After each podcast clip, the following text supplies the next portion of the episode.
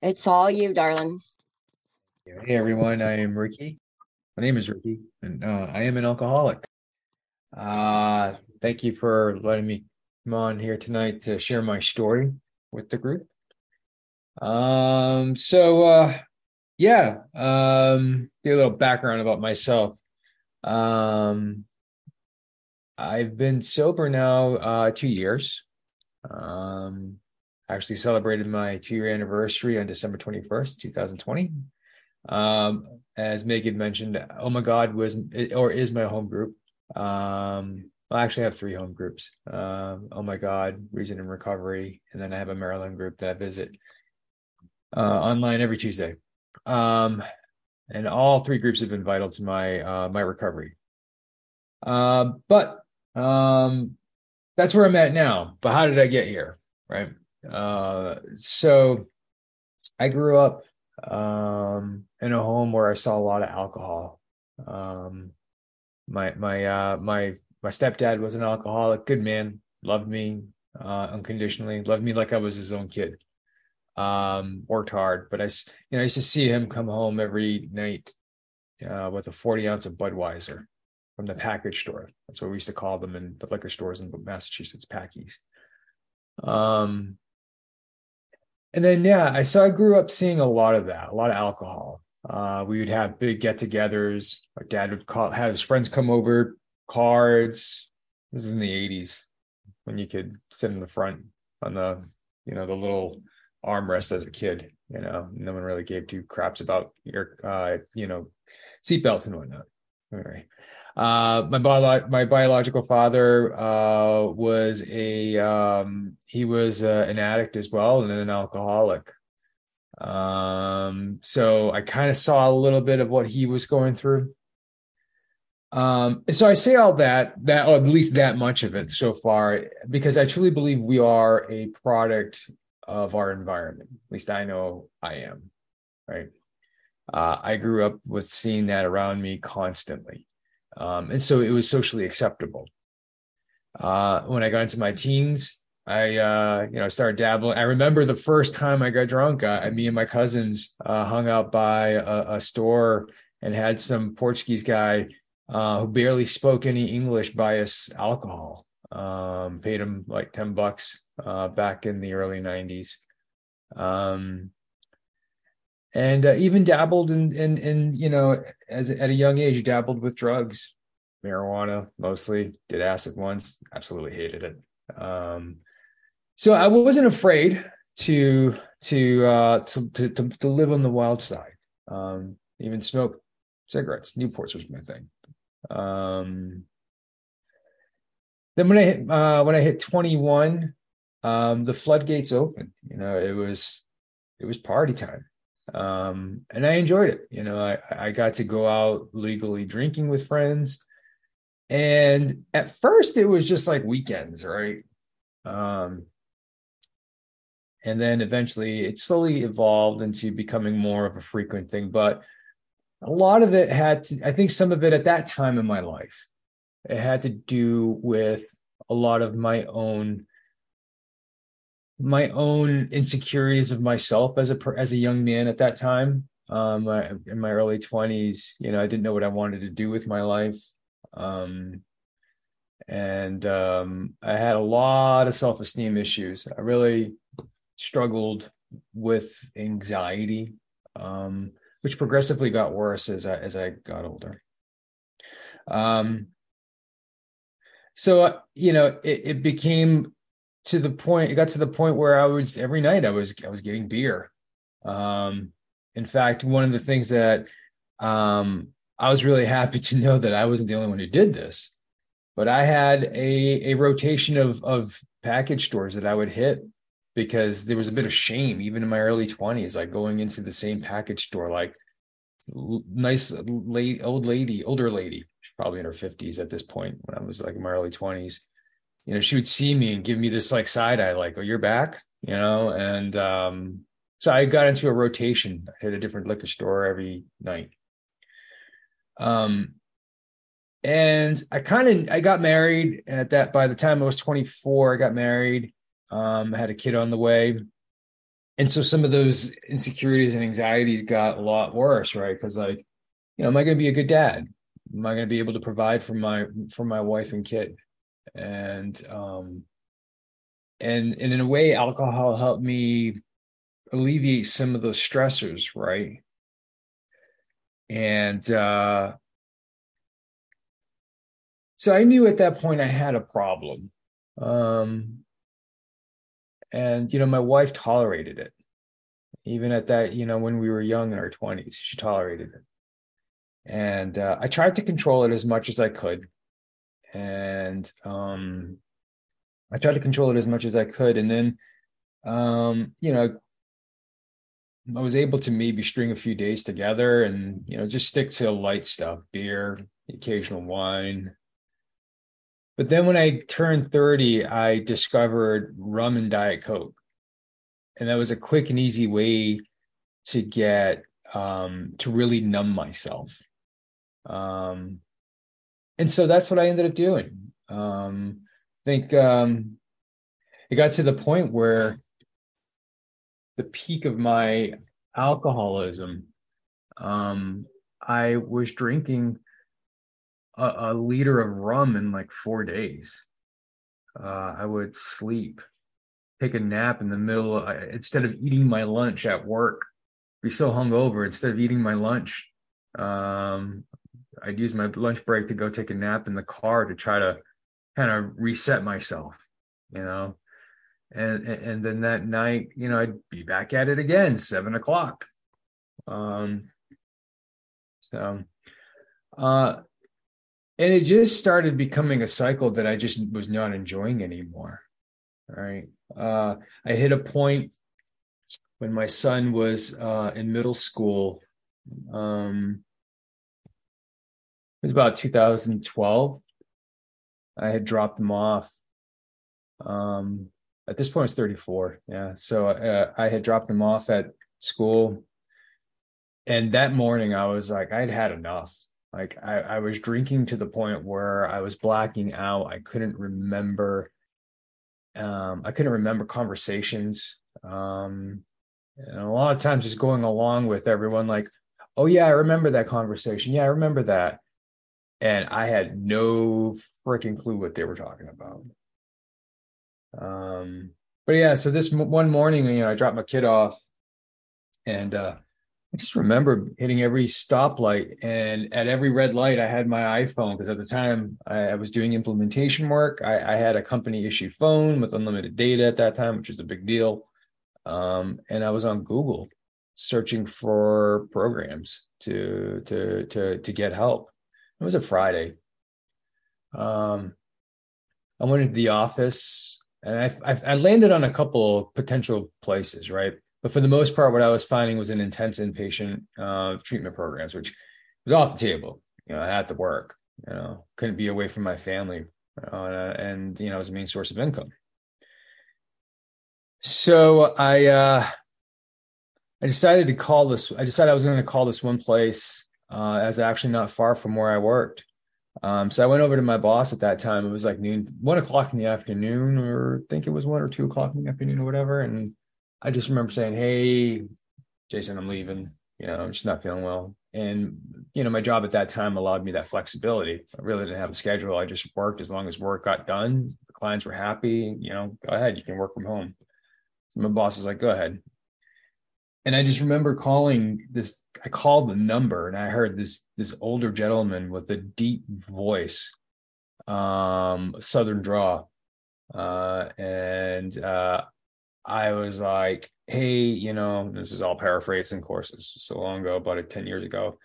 I just basically told him, like, hey, look, I need help, you know, this and that. And he's all like, uh, he said to me, he's like, well, yeah, he says, yeah, if you want to come by, come on by Monday morning.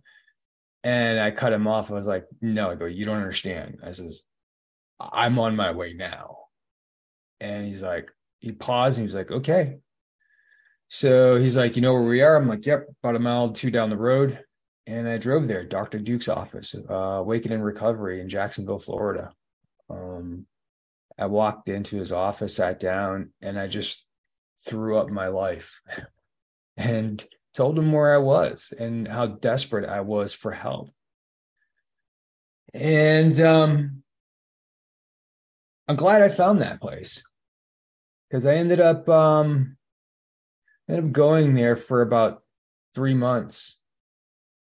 Um, once a once during the three times a week. So like I'd have an hour therapy session with them, uh, almost like a sponsorship, right? Telling them what uh, was going on in my in my life and uh, um, how I felt.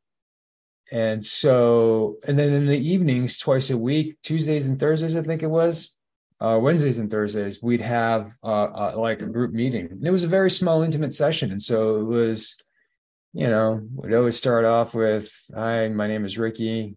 Um, my choice of drug was rum and coke. And um, it was almost like a, anyway, I, I was able to string together a hundred days of sobriety, but by that point, my my uh, Dr. Duke, you know, he and I talked, and he said that my insurance company really wasn't covering anything and I had racked up almost three thousand dollars in debt. And so he recommended that I do that I do AA and to um and that he would work with me on paying off that debt that I had uh that I had racked up going for his services. Um so then I went to AA. But I hated the the setting. It was with uh, a bunch of it was with a bunch of old timers, uh, and nothing against them, right? Nothing against them as traditional AA. It was, um, but it was a very much a young man. You just sit down and you listen, and you know, listen to what the elders have to say. And I absolutely hated it. It was almost, it was very insulting. Not almost, it was insulting, right? Like, hey, look, you know what I mean? I didn't come here to, you know, to be told what to do or whatever. So I only went a couple of times because I was really turned off. And then I got a case of the fuckins, right? Um, and I went back to my ways. And at that point, I was just, I became a professional relapser. Um, and that was my life for the next few years. Um, I'd be lucky if I could string together a couple of days and then I'd be back. Um, and I tried to control myself, uh, control my drinking by by you know um, trying to limit the amount I would consume in one evening, and um, even going as far as asking my wife to hide the bottle for me.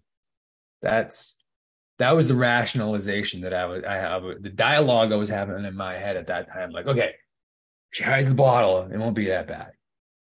And um, but that just really speaks to the disease itself, right? We try to trick ourselves and um, we think we have control of it. It's bullshit. It controls us. Uh, so then um, I made a couple of more attempts. Go to AA a couple more times and um, just didn't work. Then finally, in two, March of 2019, um, again, I was sick and tired of being sick and tired. And I decided that this is it. I'm going to white knuckle it and I'm going to do what I can. And I managed to get through September without a single drink. And so I was, uh, I did, you know, I did fairly well. And then I got towards the end of 2019, I got a little too comfortable. Uh, in fact, I remember going to um, North Carolina for work and I went to an Applebee's and I was like, fuck it, this one beer you know. And then I'm like one beer, and then I wouldn't have a drink for another week or so. Then I'd have another drink, and then it just picked up again from there. And then that got me back down into the rabbit hole with the with the the uh, the rum and cokes again. Uh, except this time around, my body was starting to tell me, like Ricky, we can't keep doing this, dude. Like it's getting bad at this point in my life. Um, I I would wake up in complete tachycardia in the middle of the night. I'd have to go downstairs and pace for an hour till my heart rate would come back down from like oh, like 100 120 beats a minute back down to something more normal and I'm on a beta blocker for blood pressure. So, you know, um, it does a good job of slowing your heart down, that medication. And so my heart was going off the rails. Um, even waking up and, and having nocturnal panic attacks you know um, and, I, and I should add that again that the that part of what got me started was my own anxiety and stress and all that but that progressively got worse as my drinking continued and got worse right? Um you know i feel fine the the evening of drinking. The next morning or day i would be a freaking mess um, I, I, I would lose my my composure in public places. I'd have to get up and leave. Flying was a was a was a was a a task in itself. Being cooped up in a tin can at thirty six thousand feet for upwards to four or five hours.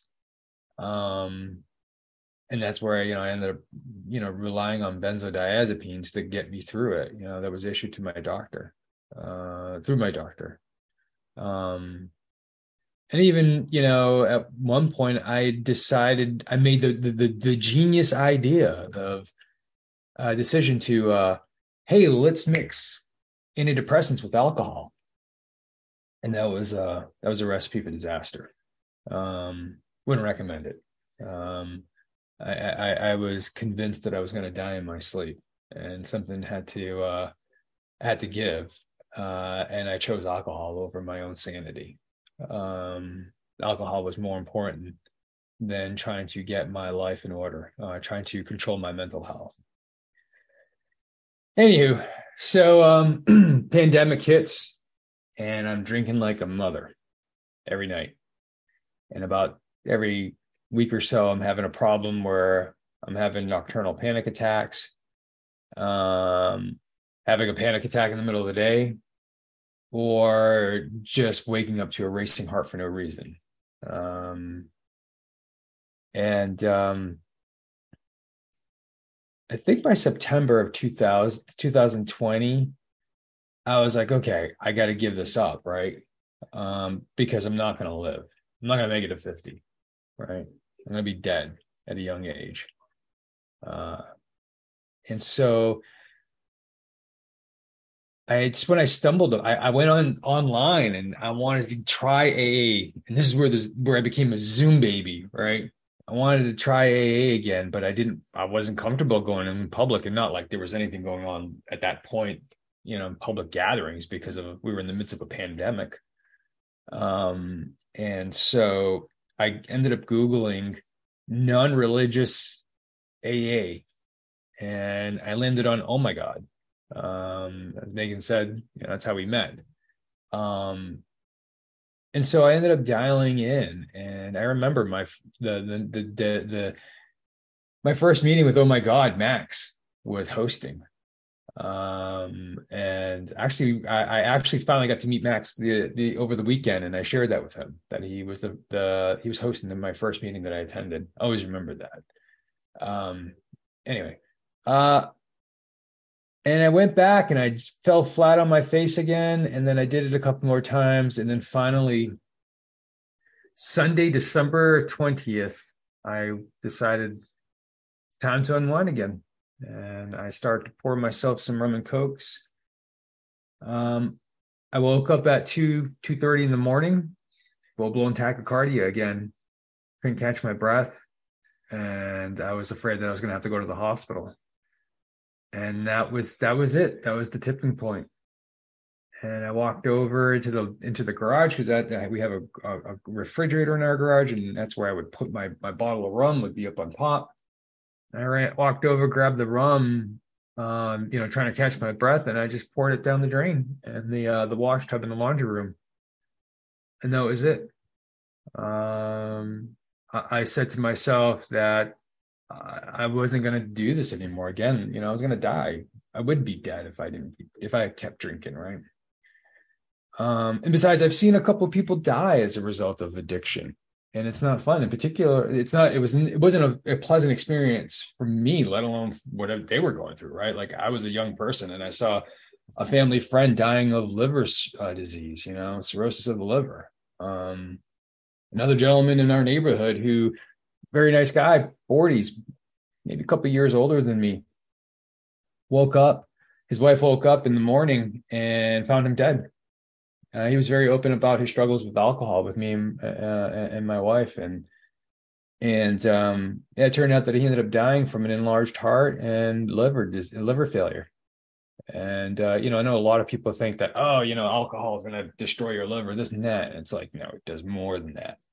It wreaks havoc on our bodies, uh, it, not just our liver, our cardiovascular system, right? And I didn't want that to be me.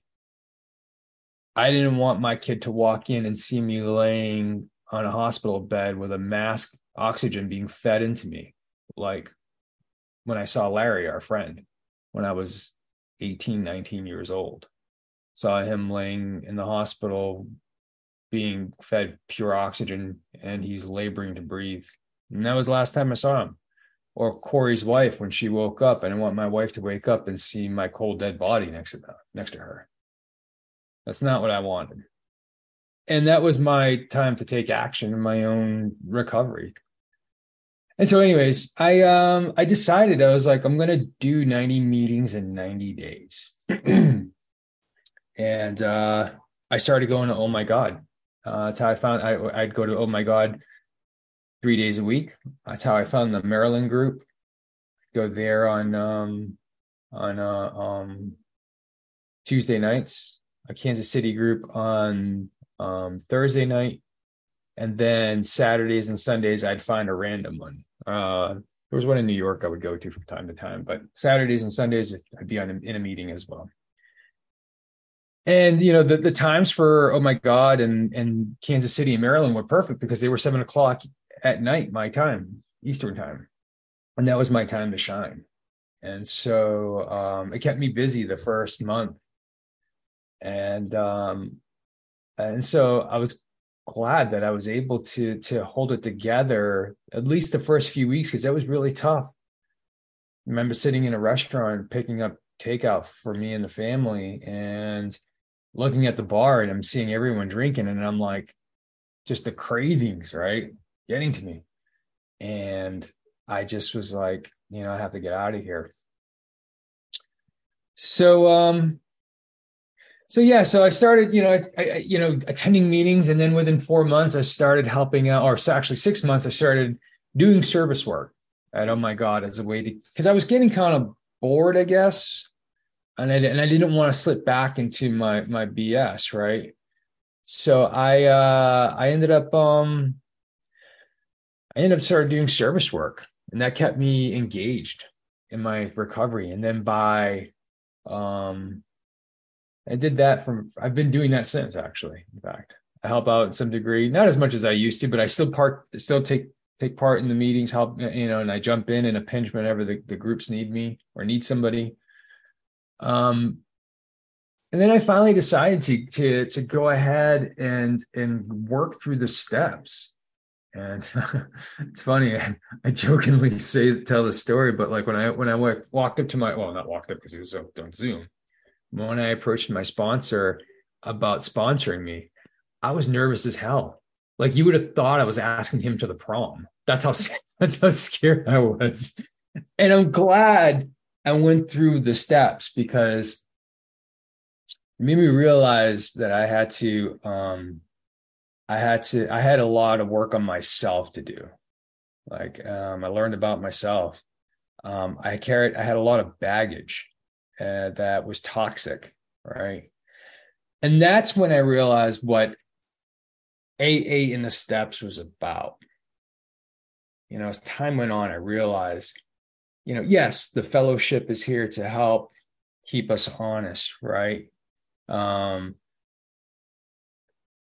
but the program also taught me how to live life sober, how to deal with things in life without having to rely either on alcohol or trying to or having to fall back onto toxic traits um, and so i encourage you know newcomers to go through the steps right um, although not I didn't I didn't do traditional the traditional 12 steps. I went through reason and recovery six steps, which is just, you know, um, you know, to me, it, it just cuts out all the God stuff and really focus. It's really centered on cognitive therapy. I didn't even realize that. And I remember the first session I had with my sponsor, I jokingly said to him, I'm like, dude, I feel like I should pay you for this because I got so much shit off my chest.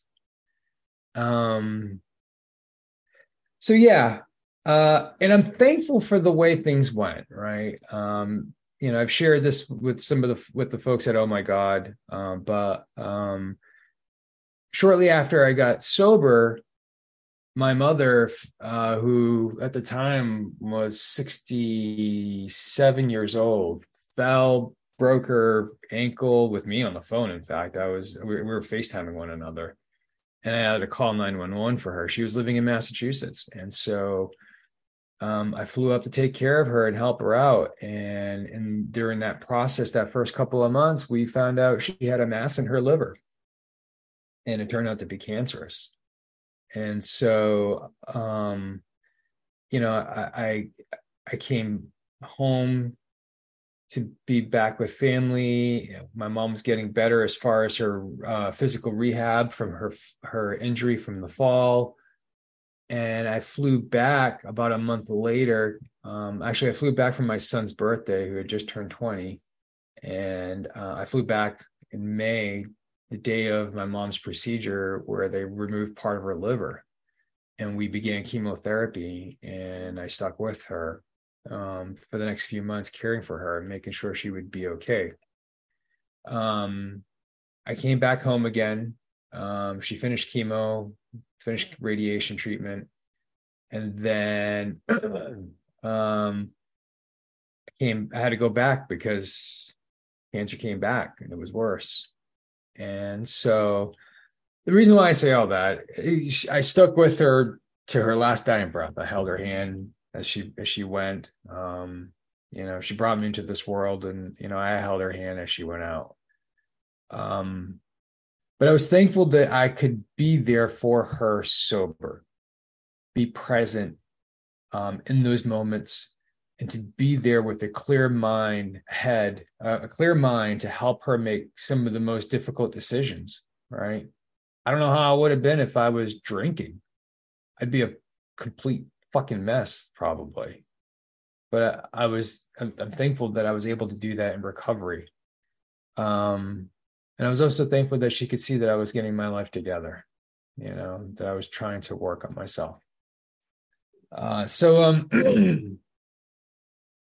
so yeah, that was, um, that was uh, up to last year and uh, up to last September. And um, that's what happened with mom and as it relates to my recovery. But, you know, I also, eight months into my recovery, kind of going back some more, I, uh, you know, I decided that uh, it was time to address the the the the the uh, was it like 600 pound gorilla in the room, which is my mental health.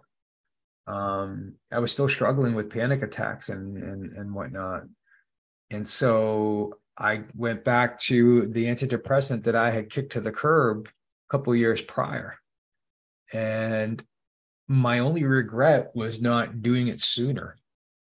Um, because I realized like a lot of the the shit that I was dealing with